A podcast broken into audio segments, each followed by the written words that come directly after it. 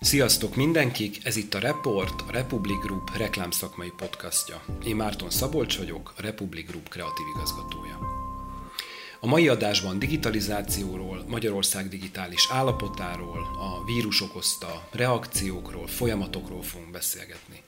Megnézzük, milyen kondíciókkal futottunk bele ebbe a helyzetbe, milyen nehézségekkel néztünk szembe, és milyen válaszokat tudtunk adni rá. Profitáltunk-e belőle, mik a kilátásaink, a következő lépések. A mai beszélgetésben két szakértő lesz a partnerem, dr. Dajcs Tamás, a Fidesz Európa parlamenti képviselője, aki 2018-ig a Digitális Jólét Program miniszterelnöki biztosa is volt. Illetve Bálint Viktor, a Kódkult társalapítója és üzletfejlesztési vezetője. Sziasztok! Köszönöm, hogy eljöttetek, és remélem, hogy egy kifejezetten inspiráló, körülbelül egy órát fogunk együtt eltölteni.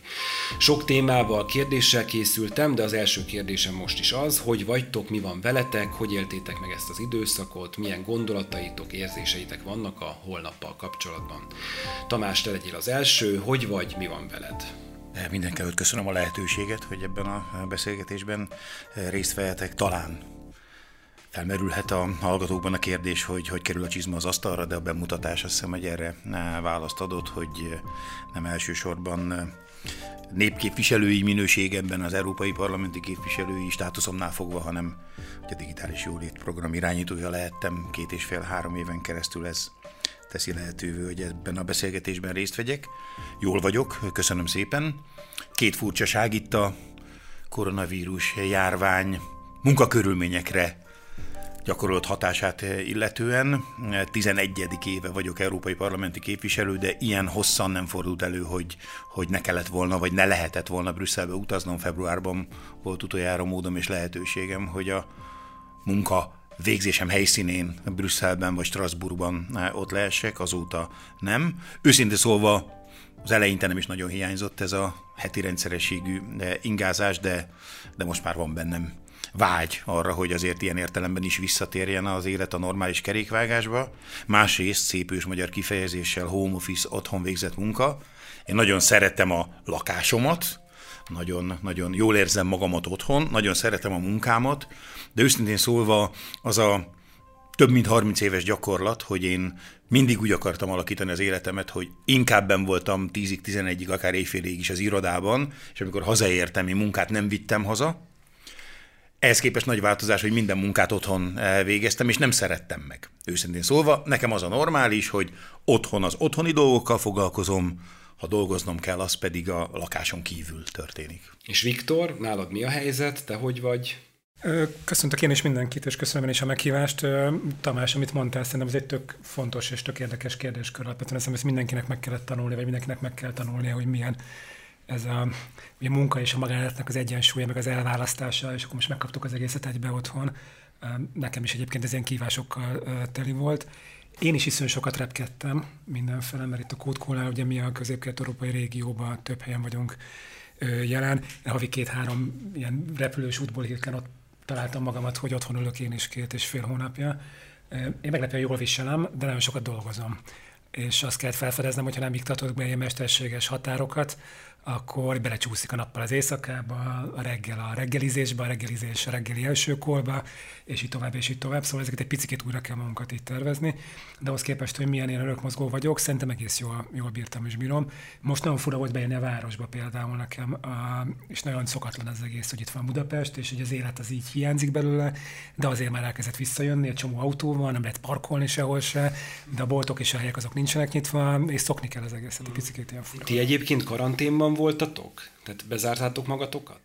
Nem zártam be magamat, de a lehető legnagyobb mértékben tartottam magamat ehhez. Édesanyám pont a hétvégén lesz 85 esztendős, tehát még a személyes találkozásokban is a telek kapuig mentem el, és adtam be neki a bevásárlást, aztán utána ő átvette. Tehát ahhoz valóban fegyelmezetten tartotta magát az egész család, hogy social distancing, a szociális távolságtartás meglegyen. Tehát amit lehetett, és ez gyakorlatilag mindenre igaz volt, az vagy telefonon, vagy FaceTime-on, vagy videokonferencián oldottuk meg, úgyhogy a személyes találkozók azok valóban hiányoztak az ember életéből.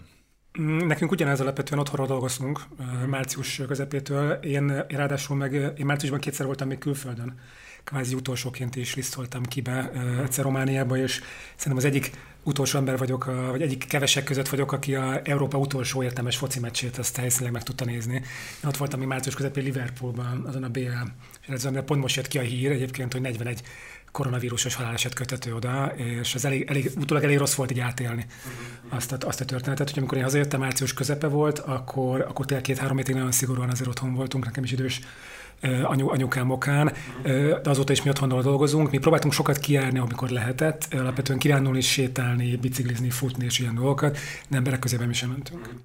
Hiányzik egyébként? Tehát hiányoznak ezek az igazi találkozások? Természetes.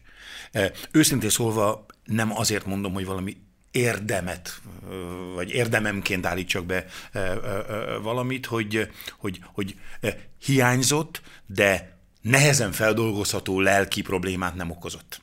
Tehát lehet, hogyha ez még sok-sok hónapig így tartott volna, hogy ne adja az ég lenne második, harmadik hulláma, és az még hosszabb ideig tartana, akkor már így van az ember, de nem volt jó, nagyon hiányoztak emberek, közvetlen családtagok, eh, felnőtt gyerekeim vannak, akikkel ugyanúgy nem tudtam találkozni hónapokon keresztül, Izgalmas volt persze a telefonbeszélgetés, de hát az volt a természetes, hogy szinte nap-nap után találkoztunk egymással, e, de mégis valahogy az ember agya, vagy én nekem még sikerült ezt e, kezelnem, tehát nem volt jó, nem volt jó, de, de nem tébolyultam bele.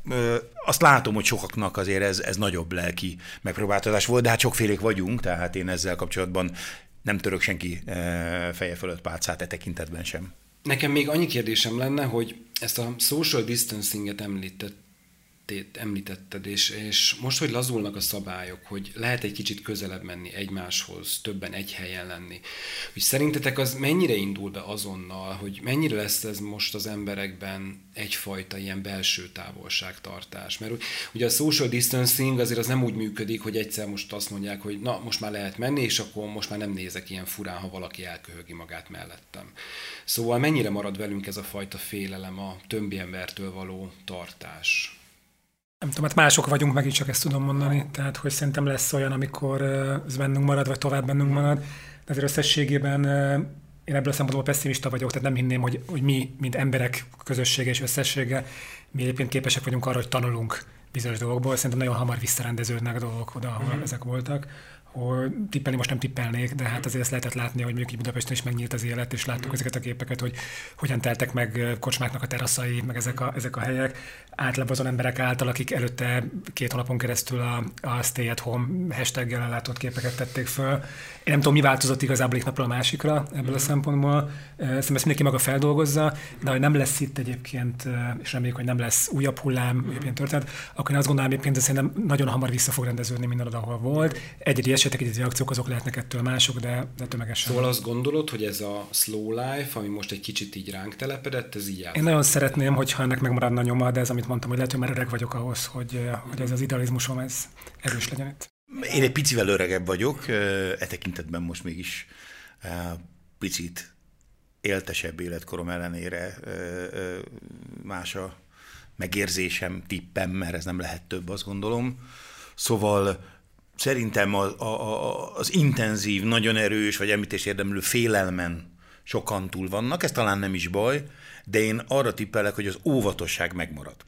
Ugye szeretném azt elkerülni, hogy most nemzetkarakterológiai fejtegetésekbe ö, bonyolódjam, de az biztos, hogy az az önképünk, hogy mi magyarok jellemzően fegyelmezetlen nemzet vagyunk, ez egyébként minden létező, tudományos alapossággal elvégzett eh, felmérés szerint nem igaz. Ez alapvetően mi egy a fegyelmezettebb nemzeti közösségekhez eh, tartozunk. Szerintem ez most itt a eh, koronavírus járvány kapcsán is megmutatkozott, és szerintem ebből a fegyelmezettségből fog az fakadni, hogy az értelmes óvatosság szerintem tovább fog megmaradni. Azt látom, hogy teljesen természetessé vált, hogy nem nyújtanak az emberek kezet. Tehát nem, nem, nem bunkók lettek, hanem tudomásul vették, hogy igen, az üdvözlés, a normális, tisztességes üdvözlésnek a készfogásban testetöltő szabály, ez megváltozik, ökölpacsi, vagy könyök üdvözlés, vagy lábössze érintés, ugye remek képeket lehet látni YouTube csatornákon, de egy szó mint száz, én, én ezt tippelem, hogy ez az óvatosság ez meg fog maradni. Egy kicsit ugrunk akkor a digitalizációra, és személyes történetekből fogunk indulni, és aztán megyünk majd egy kicsit a tágabb képre. Tamás, téged kérdezlek, hogy az Európai Parlamentben hogyan sikerült az átállás, ez a digitális átállás a távmunkára, mennyire volt gördülékeny ez a folyamat? Az előbb itt a felvétel előtt meséltél egy izgalmas sztorit, az egy elég vicces történet. Szerintem azt meséld el, hogy az, amiről azt gondolnánk, hogy ott olyan nagyon gyorsan, nagyon könnyen megy, megvannak rá a direktívák, és nem tudom, az valahogy mégsem egészen úgy alakult.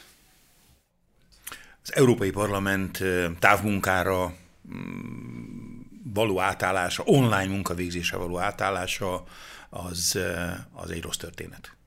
Állatorvosi ló, legfontosabb tapasztalat az az, hogy nem volt felkészülve az Európai Unió, mint intézmény arra, hogy egy ilyen helyzet kialakulhat, és az egyik legfontosabb alapintézménye az Európai Parlament hogyan is működjön egy ilyen járványhelyzet körülményei között. Utólag kell majd bizonyos szabályokat meghozni, hogy a járványhelyzet idejében hozott döntések például formálisan jogszerűek legyenek. Ma a jelen pillanatban az Európai Parlament a döntéseit szabálytalanul hozza nem Európa ellenes szöveget nyomok, egyszerű jogi tényt állapítok meg. Tehát ez nagyon rossz példa, ez az átállás. Legeklatánsabban ez a jogi értelemben szabálytalan szavazási rendet, hogyha elmondom, szerintem ez a számítástechnika tanórák 90-es években is már cikis változata. Úgy szavazunk most, hogy az Európai Parlament minden európai parlamenti képviselőnek egy e-mailben elküldi a szavazólapot.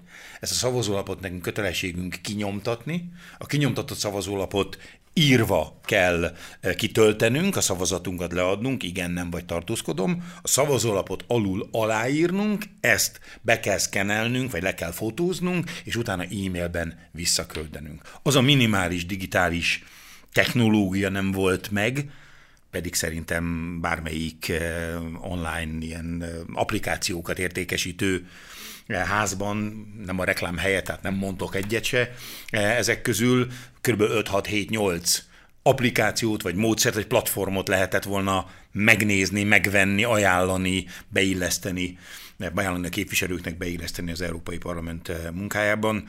Tehát azt tudom mondani, egy, egy ilyen fontos, anyagilag jól ellátott, jól kistafírozott szervezet is mérhetetlenül ügyetlen volt e tekintetben. Te viszont, Viktor, egy programozókat, digitális szakembereket képző iskolának vagy a társalapítója, vezetője, és azt gondolom, hogy nektek ez valahogy azért könnyebben mehetett, vagy ment. Könnyű volt, nem volt könnyű. Ugye itt két dologról beszélünk, egyrészt hogyan dolgoztok egymás között, illetve hogyan oktatjátok a diákokat. Szóval hogyan sikerült megugrani ezt? Rövid válaszom az, hogy nekünk viszonylag könnyen sikerült ez. Hosszabb válaszom az pedig annyi, hogy a, a kódkulcsnál alapvetően, hogy mi mindenfajta háttér nélküli emberek, tehát ilyen számítás technikai háttér, programozói háttér nélküli embereknek segítünk új karriert adni, új életet felépíteni, mert hiszünk abba, hogy, hogy igazából bárki lehet programozó, vagy bárki lehet az IT szakterületén olyan típusú képzettséggel látott emberek, aki aztán tud itt majd munkát találni. Ez nem kell az, hogy te nagyon okos legyél, meg nagyon szuper legyél matekból, meg ezek az ilyen hagyományos prekoncepciók és erre nagyon speciális ilyen módszertant, oktatási módszertant hoztunk létre, amely már eddig is tulajdonképpen ilyen vegyesé hibrid modell volt. Arról szólt, hogy egy pont fordítva, mint a rendes iskola. Tehát nekünk vannak fizikai iskoláink, fizikai lokációink, öt darab három országban itt a régióban, de ellentétben is iskolával, nálunk nem azért kellett az iskolába bejönnöd, mert itt tanulod meg a dolgokat, és otthon meg begyakorolod, hanem pont fordítva. Tehát tanulni otthon is tudsz egyedül, és ugye megadjuk azt, hogy miket kell megtanulnod, ott van az elektronikus tananyagkezelő rendszer, amit meg tudod csinálni. Az iskolába azért gyere be, mert itt a csoporttársaiddal közösen, párba gyakorolsz, aktívan kódolsz, és írod egyébként a programokat. És mi így működtünk, és ez felváltva működik ez a történet, valamikor otthon vagy és szépen tanulsz, és akkor bejössz a suliba, akkor meg közösen ugye gyakorolsz. És amikor bejött a válság, akkor elkezdtünk az egésszel foglalkozni, és mivel alapvetően mi egy magántulajdonban lévő, rugalmas, dinamikus cég vagyunk, egy ilyen típusú problematikát, hiszen gyorsan fel tudunk dolgozni. Csináltunk egy próbanapot, nagyon gyorsan kiderült egyébként az, hogy, hogy miket kell egyébként megoldani ebbe a történetbe, de mi a hivatalos Magyarország lesz március 13-án jelentette be a miniszterelnök úr, hogy hogy az iskoláknak át kell állni a digitális oktatásra, mielőtt egy héttel igazából mind a három országban magunktól átálltunk erre a távoktatásra, ami azt jelenti, hogy ugyanúgy folyt tovább a munka, ez a csoportos munka is, csak alapvetően ez digitálisan, az online térben különböző eszközök használta volt ott megtörténni. Nem azt mondom, hogy minden pont olyan, mint régen volt, de alapvetően nagyon-nagyon pozitívak azok a tapasztalatok, hogyha emberek közösen akarnak együtt dolgozni, egymásra figyelve feladatokat megoldani, haladni, akkor erre igazából a fizikai térre feltétlenül nincsen szükség. Ugyanakkor az a tényező, ami sokkal inkább egy ilyen pszichés vagy ilyen szociális típusú hátterenek az egész történetnek, azért hiányzik. Tehát látjuk azt magunkon is, látjuk azt egyébként bizonyos diákokon is, hogy nagyon vágynak arra, hogy megint egy ilyen közösségben legyünk, megint ott legyünk együtt egymással. Ugye most mi elkezdtük ezt vizsgálni, és éppen a következő héten fogunk szépen fokozatosan egyébként lehetőséget adni arra, hogy aki szeretne visszajönni, az vissza tudjon jönni, aki nem szeretne, nem tud visszajönni, az nyugodtan maradjon otthon, tehát vegyesen fogjuk ezt a dolgot megcsinálni. Lényegében a korlátozások kihirdetését követő pár nap, néhány hét alatt mindenkinek át kellett állni valamilyen formában egy ilyen digitalizáltabb létezésre. Itt gondolok a gyerekek oktatására, gondolok arra, hogy most már az is online bankol, aki eddig nem online bankolt, neten vásárolunk sokat. Tehát nagyon sok digitális elem csúszott be az életünkbe, amit eddig valahogy ilyen offline oldottunk meg. Sokan azt mondják, hogy nagyon nagyot ugrottunk előre, fejlődésben, digitális fejlettségben. Mi erről a véleményetek, Tamás, te, aki nagyon sokat dolgoztál azon, hogy ez egyre jobb legyen, egyre több emberhez jusson el. Mit gondolsz erről? Így van ez, így is lesz, és egyre jobb lesz? Optimista ember vagyok. Azok közé tartozom, hogy ha elém egy tál raknak, akkor én bizony mindig a legjobb szemet eh, eszem meg, mert akkor egész végig így tart, és aki meg pessimista és tartogatja, és mindig a legrosszabbat teszi meg, az, az folyamatosan mindig csak a lehetőségek közül a legrosszabb szemcseresznyét teszi meg, de árnyaltabban fogalmaznék. Szerintem történt robbanás. Egy, egy nagyon lényeges, nagyon fontos, szerintem rengeteg pozitív következménnyel bíró robbanás, de ez egy mennyiségi robbanás volt. Tehát olyan, olyan számban kezdtek el digitális eszközöket használni, digitális platformokat használni a, az emberek, amire egy evolútív fejlődésben lehet, hogy hónapok, évek kellettek volna. És ez egy értékes dolog. De azért nem keverném össze azzal, hogy ez a, ez a rendkívül sok pozitív következményt, meg pozitív jelenséget magában foglaló, fantasztikus, félelmetes és elismerendő mennyiségi robbanás, ez az élet minden területén most már egy tökéletes közül, közeli digitalizációs állapotot hozott létre. Tehát szerintem a, a kényszerből végzett home office, a kényszer az a, az a járvány volt, a kijárási korlátozás, az még nem jelenti, hogy egy, most nem Viktorik cégére gondolok, de egy még oly rugalmas, a körülményekre még oly jól reagáló cég, ezáltal már egy a digitalizációs transformáción, átalakuláson átment cégé vált. És most már a cég működésének minden fontos területén megvan a digitalizáció. Szerintem helyes volt digitális oktatásnak elnevezni azt, ami történt, de ez nagyon-nagyon sok digitális eszközzel, végrehajtott távoktatás volt, mert ezt tette szükségesé, ugye nem zártak be az iskolák, de tanórákon nem látogathatták a e, e, diákok. És, és kiderült, hogy, hogy, hogy tíz és százezer pedagógus, aki azt gondolta önmagáról, hogy ó, hát ez már nem az ő világa. Ő már ilyen eszközt, és ilyen módszert, és ilyen tananyagot, és ilyen platformot nem fog tudni használni, hogy dehogy nem képes használni. És diákokról kiderült, hogy igenis, onnélkül a kényszer nélkül, hogy a Marinéni a történelem órán és a Gábor bácsi a földrajz órán szigorúan ránézne, hogyha izgalmas a tanóra, ha jók a feladatok, akkor reggel fél kilenctől fél kettőig, fél háromig, persze 15-20 perces szünetekkel, de ott ül a számítógép vagy a laptop előtt, és részt vesz az oktatásban, és megcsinálja a házi feladatot, a másnapi beadandót, vagy csoportban is tud dolgozni, mert aztán fél háromtól este fél nyolcig a diákok tudtak egymással eh, dolgozni. Tehát volt robbanás, de én azt nézem, hogy a sok-sok pozitívum az, az hogyan alapozza meg a még elvégzendő munkát. Viktor? Nagyon pozitív vagyok én is itt. Nem tudom, az utóbbi 10-15 évben alapvetően csupa ilyen digitális vállalat és digitális vállalkozás fejlesztésbe dolgozom, dolgozunk, alapítunk egy csomó olyan céget, és ugye ez egy ilyen, nem tudom, mostában ezzel szoktunk nevetgélni, hogy egy évtized edukációja és mondásai és cikkei, amik arról szólnak egyébként, hogy miért fontos digitálisan transformálódni a vállalatoknak, nem ért annyit egyébként, mint egy hónap ilyen típusú kényszer, kényszerhelyzet. És ez egy borzasztó fontos történet szerintem azért, nem, és ez Tamásnak ebben tök igaza van alapvetően, hogy nem azért, mert most egy csapásra megoldódott minden, és innentől ez a fantasztikusan működik, hanem inkább az, hogy azok a típusú ilyen falak, vagy azok a típusú ilyen korlátok, amelyeket igen mesterségesen tartottunk, meg vannak ott és voltak ott szolgáltatások iparak előtt, most hirtelen hopp, megrendültek. És kiderült egyébként az, hogy ja, hát ez nem is annyira szükséges, amit gondoltuk. Ja, hát ez nem is annyira lehetetlen egyébként azt úgy megcsinálni. És innentől kezdve szerintem sokkal inkább ki fog nyílni a lehetőség egy csomó ember, egy csomó iparág, egy csomó terület, egy csomó vállalat számára, hogy ezeket a dolgokat újra gondolják. A klasszikus dolog, amiről sokat szoktunk beszélgetni egyébként, ez a, ez a home, home office. Ugye nagyon sok cégnél, sok iparágban alapvetően zsigeri ellenállás volt a mai napig abban egyébként, hogy hát ezt ne engedjük, mert akkor ez nem igazi munkavégzés, nem bízunk az emberekbe. Most egy kényszerhelyzet, én nagyon bízom benne, hogy egy csomó-csomó céggel, emberrel, vezetővel megértette azt, hogy hoppá, ez tud működni. És innentől kezdve, ha abba gondolkodunk majd, hogy akkor iroda, mennyi irodára van nekem szükségem, mennyi irodára van nekem szükségem, teljesen másik fogok erről elkezdeni gondolkodni, mint gondolkodtam egy fél évvel ezelőtt. És ez már látszik ennek a nyoma egyébként a világban, egy csomó cég jelenti azt be, hogy ezt újra gondolja. És egy csomó kérdés egyszerűen máshogy fogunk tudni megcsinálni. Azzal zárom, amivel Tamás is zárt a közoktatás, nekem is van két gyerekem, általános iskolába járta, járnak, mind a ketten, tehát élőben nézem végig és követem végig azt, hogy, hogy ez hogyan történik, és itt is azt látom, hogy a, hogy azon emberek, azon csoportok, azon közösségek tudnak egyébként itt fantasztikus dolgokat alkotni, akik nyitottak a változásra. Akik egyébként azt látják, hogy hú, hoppá, hát ilyennel még nem találkoztam, itt nincsen tapasztalatom, de semmi baj, üljünk össze, beszéljük meg, nézzük meg, keressünk. Megoldás, eszköz, mindig ott van. Minden már ki van találva. Nem ez a kérdés, hogy nincsen olyan típusú eszköz, Tamás, hogy mondtam, hogy lehetne szavazni. Minden van. Nem ez a kérdés. Ez a kérdés, hogy mennyire vagy egyébként adaptív abban, adott helyzetre, adott szituációra, adott iparágra, adott problémára egyébként ezeket bátran elkezdett használni. És hibázni fogsz mi is hibázunk egy csomót, te ebből tanulsz. És nagyon hamar beletáll egy olyan rendre, amivel tök jól lehet így működni. Iskolában is ezt láttuk, hogy azon tanárok, akik nyitottak erre, lehet, hogy eleinte egy picikét ilyen szerencsétlenül ment az a fajta Zoom, vagy Teams, vagy Hangouts értekezlet, vagy osztály találkozó, de a második, harmadik alkalommal ez már tök jól működött. És hogy egymástól tudnak tanulni a, a tanárok és a diákok, ez meg egy szuper élmény. Én tök örömmel néztem azt, amikor megfordult ez a fajta klasszikus hierarchia, tehát nem a diákok várták a tíz évesek, hogy majd a nagy tanár elmondja egyébként, mit kell csinálni, hanem a tanár nyitott volt arra, hogy azt mondja, hogy segítsetek nekem, mert ebben nem vagyok annyira ügyes, és a diákok mondták azt, hogy na itt mutatok egy trükköt, mit kell csinálni, hogyan kell csinálni.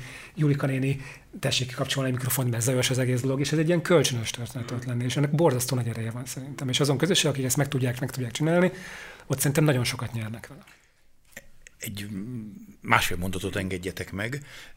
Az MTK Budapest volt Egyesület, az MTK elnöke vagyok, közel 30 szakosztály, két és fél ezer sportoló, a hat éves, sőt, négy-öt éves előkészítő csoportok, tanfolyamok négy-öt éves kisgyerekektől az olimpiai világ és Európa bajnok profi sportolóinkig sok sportákban és egy sportegyesületnél, ahol hát azt mondjuk, hogy hát edzés, hát az, az csak fizikai, személyes jelenlét, tehát lemegyek és gyakorlom az RG gyakorlatomat, és lemegyek és, és a rajgyakorlatot végzek, mint atléta, és most nem mondok még 20 másik sportág lehetséges edzés pillanatait vagy feladatait. Itt négy-öt nap alatt két hónapnyi időre olyan kreativitással álltak át a szakosztályaink, az edzőink, a legkülönbözőbb korosztályokkal foglalkozó edzők arra, hogy távedzéseket. A hagyományos egyesült edzés megszűnt, mert kiárási korlátozás, senki nem tudott eljönni a sportétesítménybe, amit ráadásul hivatalosan zárva is kellett tartani, de, de végig edzettek. Persze nem tudtak mindent, egy röplabda csapat nem tud úgy edzeni, hogy a 16-17 játékos az 16-17 helyen mozog, az nem ugyanaz, mintha egy helyen lennének, de nem értek véget az edzések. Tehát teljesen igaz, amit Viktor mond, most nem visszaadom ezt az elismerést, hanem, hanem ez a nagyon fontos. Abszolút, igen, egy kényszer hatására, csak az játék kedvéért mondom, parancsszóra kreatívá tudtak válni olyan edzők, akik úgy gondolták, hogy edzőként nekük mi dolguk van különböző digitális platformok alkalmazásával. Öt nap alatt tudtak naponta feladatot adni, azt ellenőrizni, és arról egyébként szakmai beszámolót adni az illetékeseknek, mert hiszen van egy, egy, egy belső szakmai kontroll egy sportegyesületben is. Az előbb pessimista voltál, és azt mondtad, hogy gyorsan vissza fog állni az élet a régi kerékvágásba. Mi van a digitalizálódással? Köszönjük, elég volt, menjünk vissza oda, ahol voltunk, vagy ezt nem lehet megállítani, visszafordítani. Tehát most elindult valami, és itt most nem lesz megtorpanás, és ez halad tovább, megy tovább? Mm, ottkodnék az ilyen típusú állásfoglalásoktól, amikor a, ilyen binárisan nézzük a világot, hogy igen, nem, előre, hátra, de hogy itt a rövid válaszom az, hogy, hogy nem, ezt nem lehet megállítani szerintem. Tehát nagyon sok dologról kiderült az, hogy ilyen működik. És ebből a szempontból szerintem mi, mi emberek alapvetően egyszerű lények vagyunk abban a szempontból, hogy ha valamit olcsóban meg lehet csinálni, vagy egyszerűbben, vagy kevésbé fáradtságosan, hát akkor, akkor azt fogom csinálni. E, és egy csomó dologról kiderült, hogy jé, nekem nem kell leutaznom egyébként, konkrét személyes példa Balatonra, társüdlőbe egyébként, hogy közgyűlést tartsunk és szavazunk, hanem ezt lehet írásba csinálni, e-mailen, ne, hogy Isten egy platform, és hát ez fantasztikus, csináljuk így. Nagyon meglepődnék egyébként, és biztos lesz egy csomó ellentétes példa, de nagyon meglepődnék egyébként, hogyha egy tömeges visszanemzés lenne. Ebből a szempontból én nagyon pozitív vagyok, hogy egyre több olyan emberre lesz szükség egyébként, aki ezeket a típusú ilyen, hívjuk ilyen digitális propozícióknak, ezt tudja egyébként kitalálni, megcsinálni, menedzselni, végigvinni. Szerintem ez egy robbanásszerű változást intéz elő azon iparágak, azon területekre is, amik, amelyek eddig kevésbé voltak érintve. Ez nagyon-nagyon fontos, én ezt mindig el szoktam mondani egyébként, hogy kérem ne úgy tekintsünk az informatikára, meg az informatikusra, mint egy önálló iparág, hogy tudjátok, van az agrárium, meg a pénzügyi szektor, meg a, nem tudom, a gépjárműgyártás és az informatika, ez már nincs már ilyen egy informatikai iparág szerintem, hanem alapvetően az van, hogy minden iparágban megjelent már régóta az informatika, megjelent a digitalizáció, és én azt szoktam mondani, hogy aki erre az útra akar jönni, az ne azért akar erre jönni, mert akkor majd informatikus lesz az informatikai iparágban, bármi is a célod az életbe, bármit szeretnél elérni, nem fogod tudni ezt hatékonyan megcsinálni, hogyha nem tudsz a kód erejével bánni. Kicsit, mélyen vagy nagyon.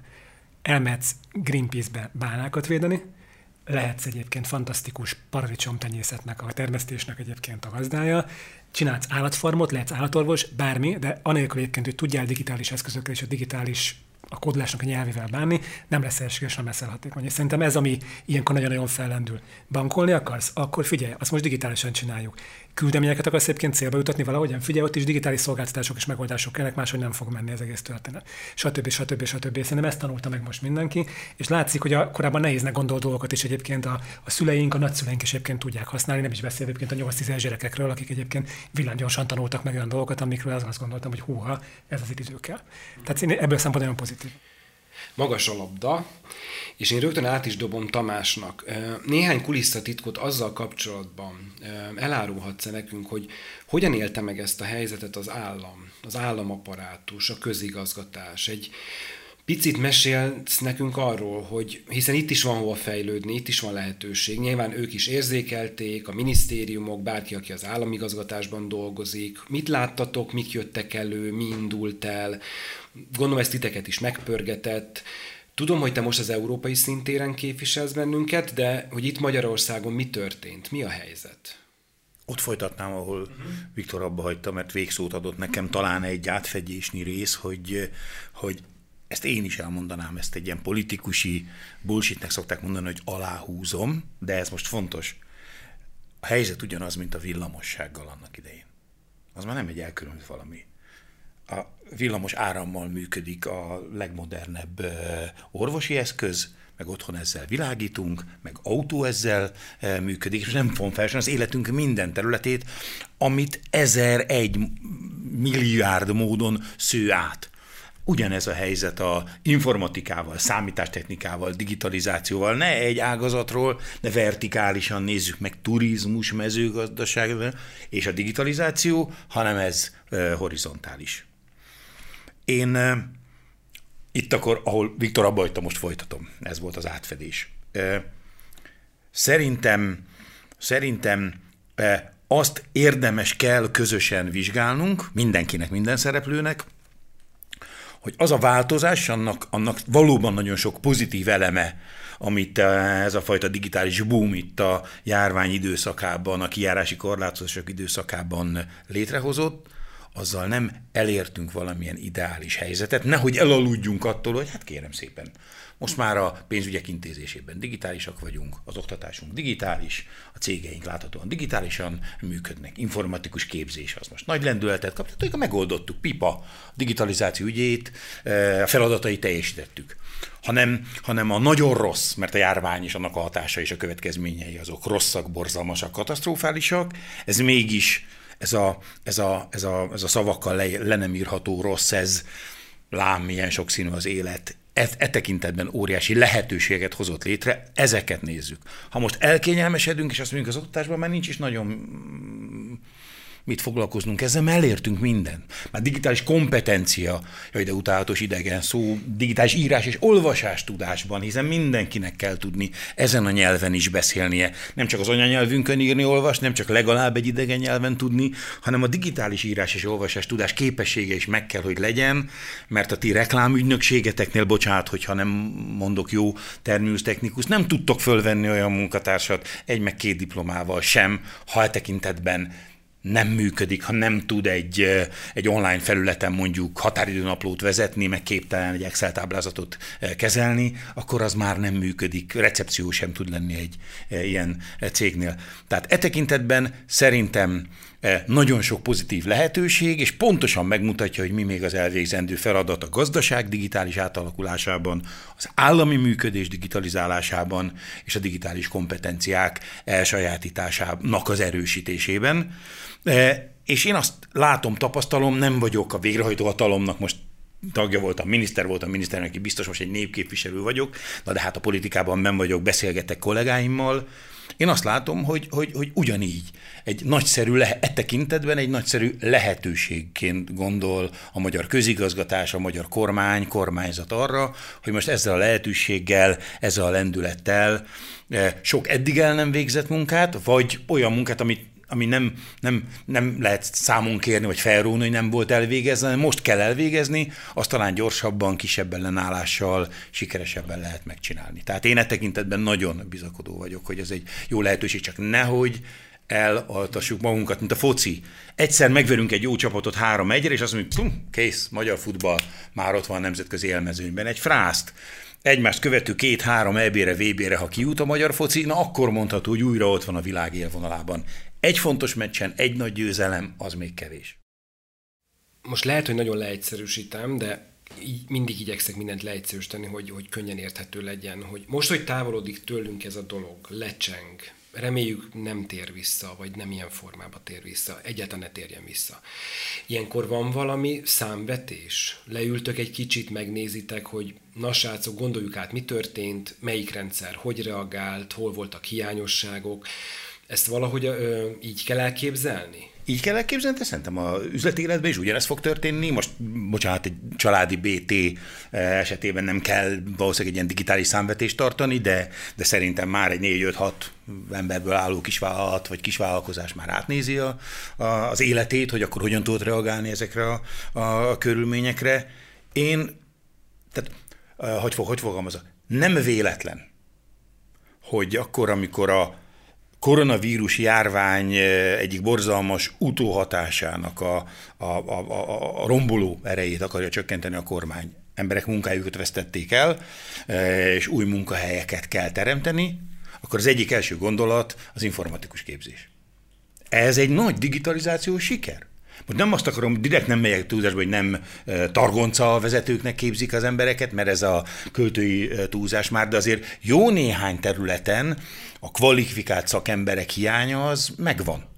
De nem el, egyenlő között elsőként, hanem elsőként ez volt a kormány gondolata, hogy informatikus képzést kell indítani. Azt hiszem 65 ezeren mennyien tudnak ebbe belevágni. Ha azt tudom mondani, hogy egy év múlva 6500 informatikus van a magyar piacon, ez csak egy 10%-os hatékonyság, szomorú lennék, ha ez a program csak 10%-os hatékonysága lenne, azt tudom mondani, hogy ez csoda. Hát 6500 új informatikus, welcome, more than welcome.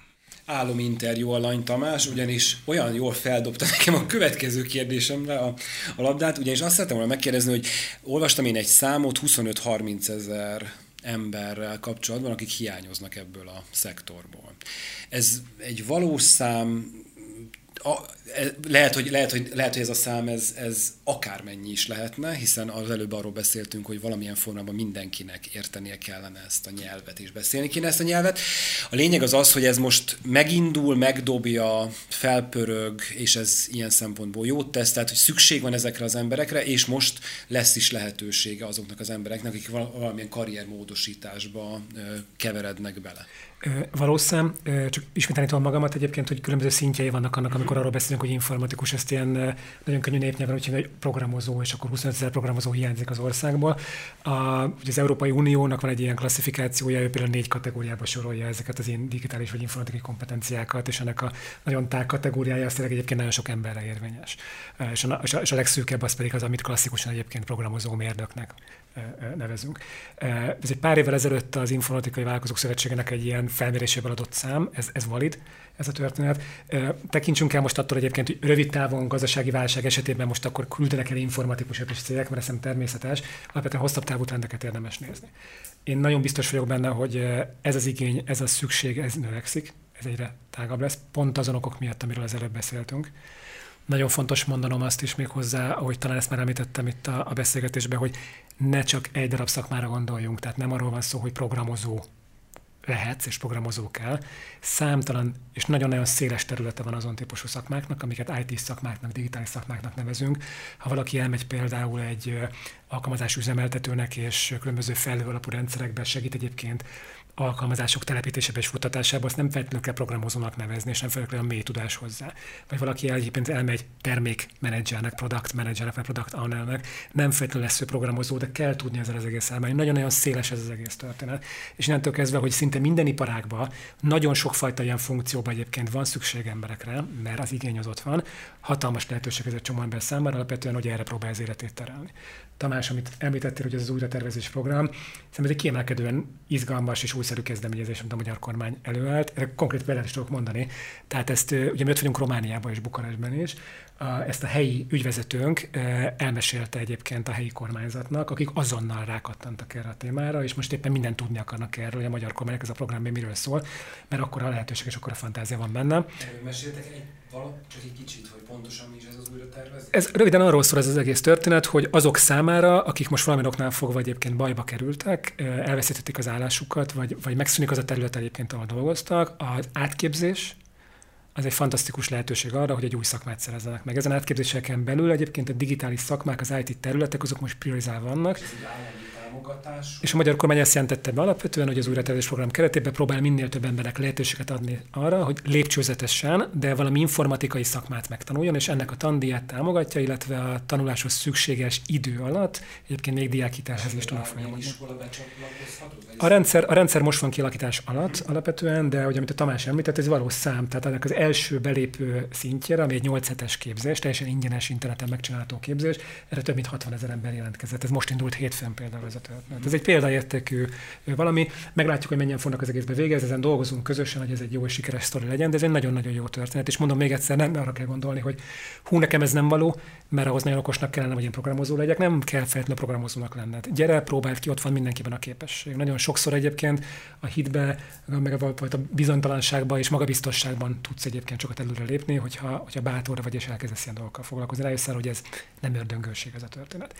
Ez lehetőség az ország számára is, mert azt gondolom egyébként, hogy ez a tendencia ez nem Magyarországot érinti, nem a régiót, nem Európát, az egész világot. Tehát hoppá, én magasabb szinten kell most a digitális transformációval foglalkozunk, egyre több cégnek egyre nagyobb igény lesz ilyenekre. Hogyha Magyarország úgy tud kijönni ebből, hogy relatív győztesé vagyunk ennek, mert egy ilyen program keretében például arányaiban több informatikus vagy több informatikai háttér rendelkező ember lesz nálunk, azért vonzó erő lesz ennek az országnak. Amikor már azon fog gondolkodni valamelyik multinacionális cég egyébként, hogy hm, innentől kezdve akkor ezt a szolgáltatásomat is digitalizálom, és ez nekem kell egyébként, nem tudom, munkaerő, vagy kell egyébként valamilyen szolgáltatás, és ehhez keresek egyébként országot, aki ezt meg tudja nekem csinálni, vagy le tudom telepíteni, akkor Magyarország, hogyha úgy tudja magát egyébként pozícionálni, hogy figyelj, gyere hozzánk, mert egy csomó ember van, akkor nyertesei tudunk lenni. Tehát szerintem kifejezetten elindul megint egyébként az a fajta a, a kompetíció verseny, hogy hol, melyik területen, melyik országban érdemes ilyen típusú beruházásokat, fejlesztéseket végrehajtani, hol van statileg fontos munkaerő, digitális talentum, digitális tehetség. Ez egy kérdés, amihez egy elemzéssel jövök, mert az utolsó témakört fogjuk kör, körüljárni, de előtte még kontextusba helyeznéd nekünk, hogy Magyarország az Európai Unión belül ebben hol tart? Szakember számban, szakemberképzésben, tudásban, hogy látod, hol vagyunk mi ebben a keretrendszerben? Én általában a digitalizációról beszélnék, aminek a modellje, struktúrája szerintem viszonylag könnyen leírható, nem ördöngönség. Te fogalmaztál úgy, hogy igyekszel egyszerűen fogalmazni, hát most egy válaszban is lehet egyszerűen fogalmazni. Mindennek az alapja fogalmazunk úgy, ami fejlesztési stratégia, hogy megfelelő infrastruktúra, tehát ha nincs megfelelő vezetékes és mobil internet hálózat, akkor gombot varhatunk a digitalizációs elképzeléseinkre, akkor a cégek, az oktatási intézmények, az egészségügyi intézmények, a közigazgatás az nem tud digitalizálódni szűk sávszélesség mellett ez nem megy. Azt tudom, hogy világszínvonalban magyar. Igen, ez, az, de ez egy nagyon érdekes dolog, hogy most meg nem a politikus szólal meg belőlem, esküszöm, hogy, hogy, hogy miért vagyunk ilyen pánpesszimisták eh, önmagunk teljesítményét még akkor is lerángató, amikor lenne mire büszkék lennünk. Hát a magyar mobil internet eh, hálózat az a, harm, a világon a legjobb harmadik, meg a legjobb hatodik között oszcillál. Hát bár itt lenne oly sok mindenünk, most direkt nem mondok sem sportot, egy sporton kívüli dolgot, hogy a világon a legrosszabb esetben a hatodikak vagyunk, de akár még a harmadikak is eh, lehetnénk, és itt, és itt óriásokat, eh, ázsiai kistigriseket előzünk eh, meg. Erre épül a digitális kompetenciafejlesztés, a gazdaság digitális átalakítása, illetve a közigazgatás, az állami működés digitális átalakítása, és vannak más horizontális szempontok, a biztonságos internet használat az adatvédelemtől kezdve, az internet világában leselkedő veszélyek elhárításától kezdve az a, a a színvonalas digitális szolgáltatásokhoz való olcsó, megfizethető hozzáférésnek a szempontja. Ez a rendszere a digitalizációnak. Ebben Magyarország azért a 2010-es évek közepén az Európai Unió harmadik harmadának a közepén volt. Túlzás, hogy sereghajtó, és az is túlzás, hogy dicséretre méltó helyzetben voltunk. Nem voltunk dicséretre méltó helyzetben. Amiben a harmadik harmad közepén vagyunk, az nem jó dolog. Ma azt tudom mondani, hogy a középső harmad végére, közepére odaért már az ország. És oda kell érnünk 5-10 éven belül, a, a, vagy egy-két éven belül, ne legyünk már ennyire pessimisták, az első harmadba. A, a legjobb 7-8-9 ország Ha ötödikek vagyunk, az se baj. Ma ez a helyzet, tehát, tehát a tendencia az kedvező, nem mondom, hogy nincsenek olyan területek, ahol a legjobbakhoz képest a összességében kedvező tendencia ellenére a lemaradásunk az nem, hogy nem csökkent, hanem még nőtt, de ha ez így folytatódik, akkor Magyarország a digitális fejlettségét tekintve az általános gazdasági fejlettségét meghaladóan jó helyzetben az Európai Unió első harmadába tartozó országok csoportjában lesz. Az előbb már említettem egy elemzést, és hogy ezzel fogjuk zárni a beszélgetést. Pontosabban lesz majd egy személyes kérésem a végén, de az IVS és a Microsoft készített egy, egy elemzést a múlt év végén, amiben arról beszéltek, hogy 2023-ra a magyar gazdaság negyedét adja a digitális gazdaság, illetve éves szinten akár 4000 milliárd forinttal is növelhetné a magyar GDP-t, hogyha a növekedésünk technológia vezérelt lenne. Mennyire versenyképes, exportképes a tudásunk, illetve mely területeken van lehetőségünk a kitörésre. A gazdasági vetületekről Tamás kérdezem majd, tőled Viktor pedig a szakembereinkről érdeklődnék. Jók vagyunk mi? Jók a szakembereink. Nagyon fontos ezt hangsúlyoznom, hogy a, amikor arról beszélünk, hogy jó szakember a 21. században, akkor szerintem nagyon hozzá kell tennünk azt, hogy ne csak a, ne csak a technikai tudásra, meg, meg háttérre gondoljunk.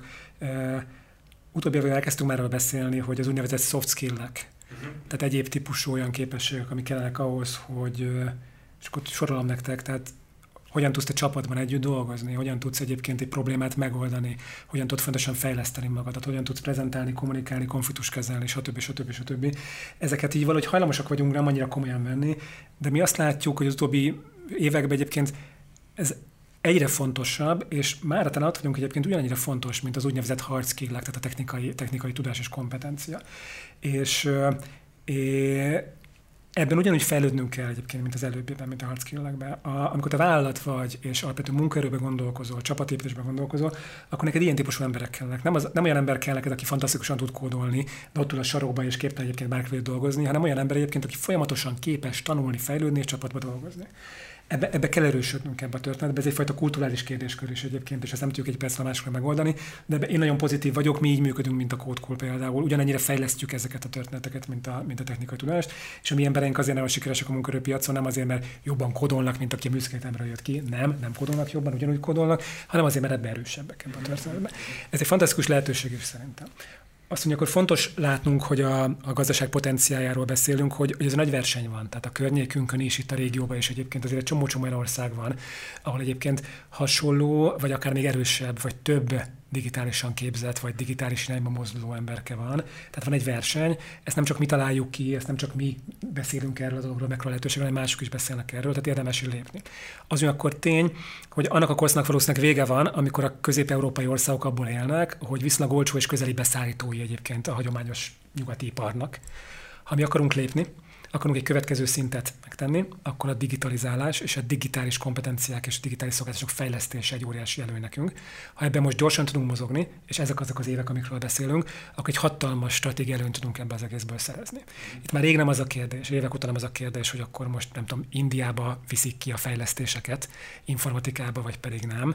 Nagyon nyitott arra a világ, hogy ez itt maradjon, hogy ez a környező országban maradjon, és ha meg tudjuk mutatni, hogy erre képesek vagyunk, nem csak bérmunkát tudunk elvégezni, hanem hozzáadott értékel rendelkező falcokat is ránk lehet bízni, akkor ez egy nagy ugrás lehet egyébként az hazai GDP-ben. Költői kérdést fogok föltenni saját magamnak, és aztán pedig a költői kérdés, amit nem kell megválaszolni, ezt rögtön meg is fogom válaszolni, így kettős csavar van mindabban, amit mondani szeretnék. Miért hívják 2018 óta a korábbi Nemzeti Fejlesztési Minisztériumot Innovációs és Technológiai Minisztériumnak? A Nemzeti Fejlesztési Minisztérium is pontosan írja le, hogy egy fejlesztésorientált gazdaságpolitika mellett elkötelezett a választópolgárok bizalmából hivatalba lépő kormány nem, önmagában nem indokolta volna. Azért, mert az innováció kifejezés az nagyon szervesen magába fogal egy, egy, egy, egy kemény, egy tudatos, egy nagyütemű digitális átalakulást, és ugyanazt, amit az egyes ember esetében elmondott a Viktor, a gazdaság vagy a gazdaságpolitika egészére is. Nagyon nagy dolog a digitalizáció. A még elvégzendő feladatainkat, amit négy év alatt kéne elvégezni, két év alatt elvégeznénk, és digitalizációból csillagos ötösre végeznénk, és a DESI Indexben a második helyen vagyunk, ez nem garancia önmagában, szeretném világosítani önmagában, hogy ez egy az egyben az összgazdasági teljesítményben is megjelenne, mert egy innovatív e, szemlélet az, az egyébként keresi a gazdaság folyamatos megújításában, e, a kutatás fejlesztés vezérelte gazdaságpolitikában azokat a lehetőségeket, ami e, sokkal nagyobb hozzáadott értéket, ezáltal sokkal nagyobb e, tőkevonzó képességet, ezáltal sokkal nagyobb profitot, sokkal jobb gazdasági teljesítményt jelent. Szoktak arról beszélni, hogy a Magyarországon az autóipar jelentős szerepe, az, az milyen komoly kiszolgáltatottság. Lehet ilyen vonatkozás. Egy nagy autóipari válság az nyilvánvalóan jobban megüti azon nemzetgazdaságokat, ahol jelentős az autóipar. De az Európai Unió egyetlen egy olyan iparága, ami az észak-amerikai és ázsiai gazdasági térséggel folytatott versenyben állja a versenyt. Nincs még egy iparága sajnos. A digitalizáció sem az. Mert nem tudunk olyan eszközt, platformot, készüléket mondani, ami európai lenne, hanem ázsiait vagy amerikait, amerikait használunk. Bocsánatot kérek az első vonalban, és most megint nem mondok egyetlen egy eszközt vagy platformot sem, mert mindenki tudja, vagy aki nem tudja, az nézze meg, mindegyik, vagy észak-amerikai, vagy ázsiai. Az autóiparban nem ez a helyzet, és az autóipari innováció az húzza az egész gazdaságot szerte Európában. Tehát egy szó mint száz, én azért hiszek abban, hogy az innováció kifejezésének a megjelenítése, ez nem egy politikai szlogen, nem egy kommunikációs teljesítmény, hanem egy, egy komoly gazdaságpolitikai filozófiát mutat meg, és ez kedvező a digitalizációnak. Mondod, hogy még egy mondat. Egy potenciált akarok nektek még említeni, hiszen nagyon-nagyon fontos, és a mostani válság szerintem az ebben egy ilyen szűrő lehet történetben. Nagyon sok diák van a Kódkulnál, eh, akik külföldön jönnek haza. Akik mondjuk Angliába dolgoztak és éltek, és nem tudom, mosogattak, vagy felszolgáltak étterembe, és nem látták ezt perspektívikusnak. És úgy döntöttek, hogy változtatni szeretnének, megtanulnak egy új szakmát, mert erre képesek, és egy év alatt egyébként átképezték magukat, és programozóként dolgoznak egy sokkal perspektívikusabb karrierúton.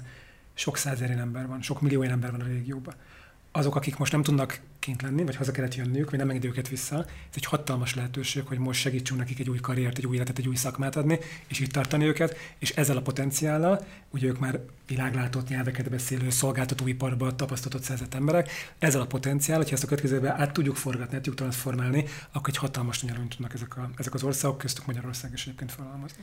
Ámen. Ámen. A report az mindig úgy fejeződik be, hogy a, a vendégeim ajánlanak valamit, amivel értékesebben tölthető el a karanténidő. Bár a karantén az lassan oldódik, én mégis azért kíváncsi lennék könyvekre, filmekre, sorozatokra, bármire, amikkel az utóbbi időben ti töltekeztetek. Ajánljatok a hallgatóknak bármit, amitől ti jobban éreztétek magatokat az elmúlt időszakban. Hirtelen három dolog jut eszembe, és nagyon röviden el tudom mondani. Egy, eh, megnéztem a 5-10-15 kedvenc filmemet, és továbbra is megerősített abban, hogy helyes, hogy ezek a kedvenc filmjeim, mert megnéztem másik 15-20-30 filmet, nem rosszak, elfogadható, de mégis a kedvenc filmjeim az okkal a kedvenc filmjeim, kezdve a, a, a nem tudom én, a csodálatos magyar Várkonyi rendezte filmektől kezdve az Egri csillagoktól át igazi klasszikus nagy kultfilmekig. Eh, eh, kettő, kutyánk lett, karantén kutyánk, ha tetszik, évek óta dédelgetett elhatározás lett egy csodálatos, épp ma a beszélgetés pillanatában az ötödik hónapos születésnapját, hogyha ez a értelmetlen mondat értelemmel bír, ma öt hónapos Sonka, aki egyébként egy nagyszerű e, barna labrador, e, imádnivaló, okos, szép és jó, úgyhogy, úgyhogy például ilyen nagy